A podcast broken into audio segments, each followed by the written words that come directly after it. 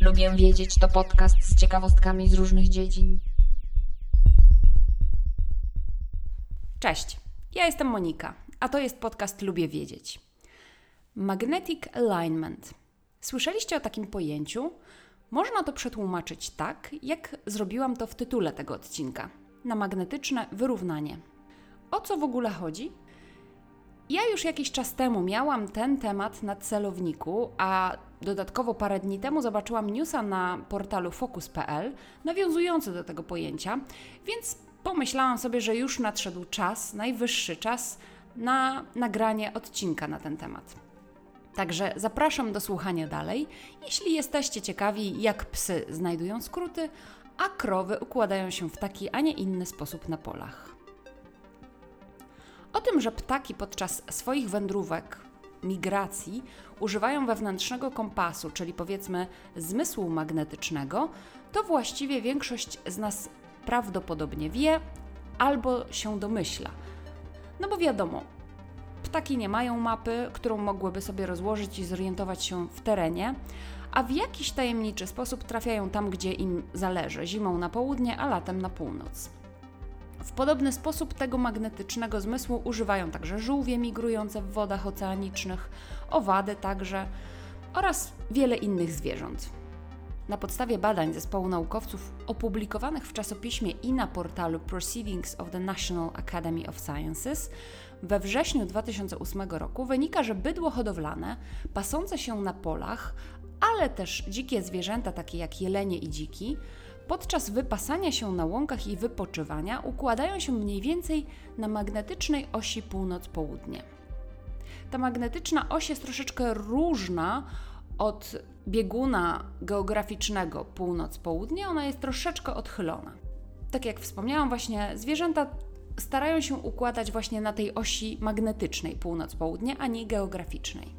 Naoczne obserwacje wykazały, że jelenie kierują z reguły głowy na północ. Badania wzięły też pod uwagę oczywiście pozostałe czynniki, takie jak słońce, wiatr, opady, a więc badania prezentują wyniki, które są niezaburzone tymi innymi rozpraszaczami. Czyli zwierzęta wtedy nie brały pod uwagę jakichś złych warunków pogodowych, no bo wiadomo, że jeżeli wiatr wieje, to one się ustawiają tak, żeby jak najmniej tracić ciepła. W związku z tym te badania nie są obarczone właśnie tym dodatkowym rozpraszaczem w postaci pogody. I z tych obserwacji naukowców wynika, że ssaki mogą mieć jakieś receptory fal magnetycznych, które pozwalają im się układać względem nich. Dlaczego tak się dzieje? Odpowiedzią może być, że jest to najprostsza możliwa behawioralna odpowiedź organizmu na sygnał pola geomagnetycznego. Zwierzęta wykazują preferencje wobec konkretnego kierunku magnetycznego podczas wykonywania różnych czynności w jednym miejscu, to znaczy jak leżą, to leżą właśnie w jakiś konkretny sposób. Co istotne, ta preferencja nie jest skierowana wobec danego punktu w przestrzeni, np. Słońca, i nie zmienia się po przemieszczeniu zwierzęcia w inne otoczenie. Czyli jeżeli się przesunie, powiedzmy, taką krowę z jednej łąki na drugą, to ona się układa względem właśnie tego pola geomagnetycznego. Okazuje się, że nawet psy, które robią kupę, w naukowej terminologii defekują, układają się na tej osi północ-południe.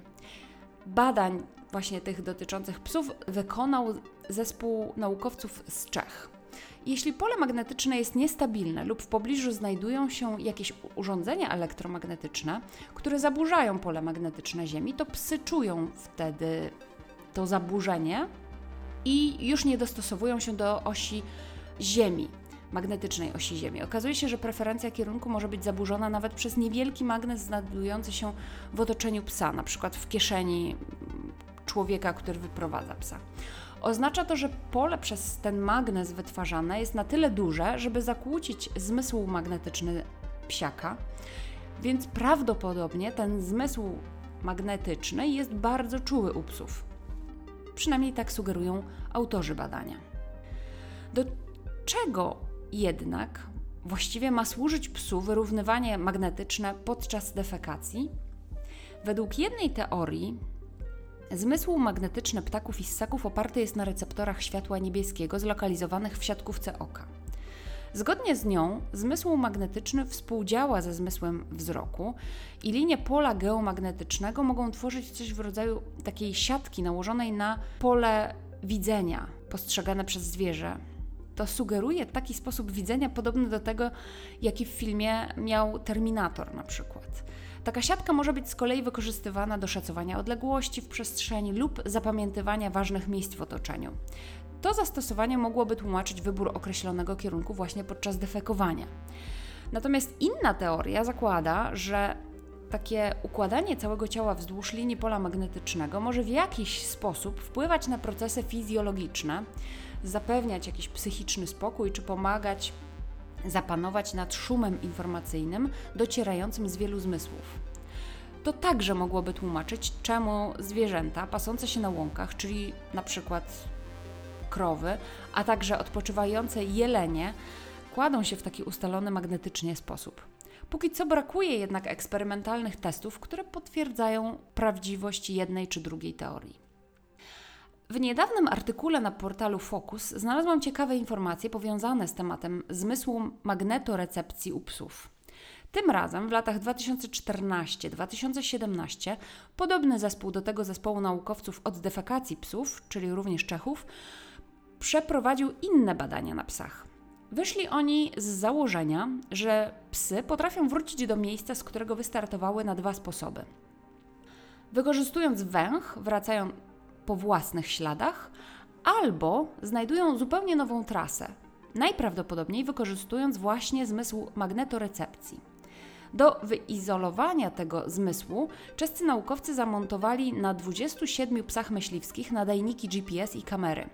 Potem kazali im pokonać różne trasy w lesie. Psy pokonały 600 różnych tras, goniąc za zwierzyną, a potem wracając do swoich opiekunów.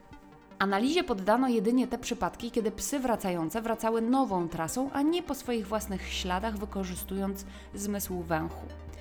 Zauważono wtedy, że w momencie zawrócenia do opiekuna psy zaczynały biec pierwsze 20 metrów zawsze według osi północ-południe, bez względu jak to się miało do położenia opiekuna.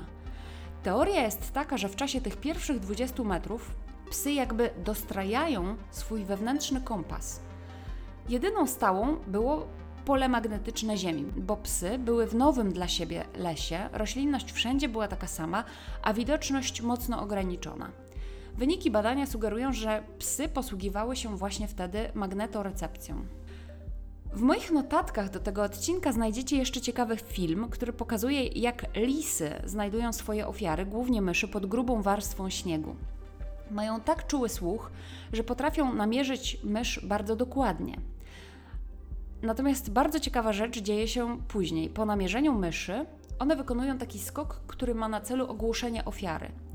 I ten skok ma dokładność około 17%. Ale jeśli skok wykonują na linii magnetycznej północ-południe, to nagle ta dokładność wzrasta do celności 79%. Strasznie dużo. Więc coś jest na rzeczy. Jak myślicie, czy człowiek też ma zmysł magnetorecepcji? A może chcielibyście, żeby miał?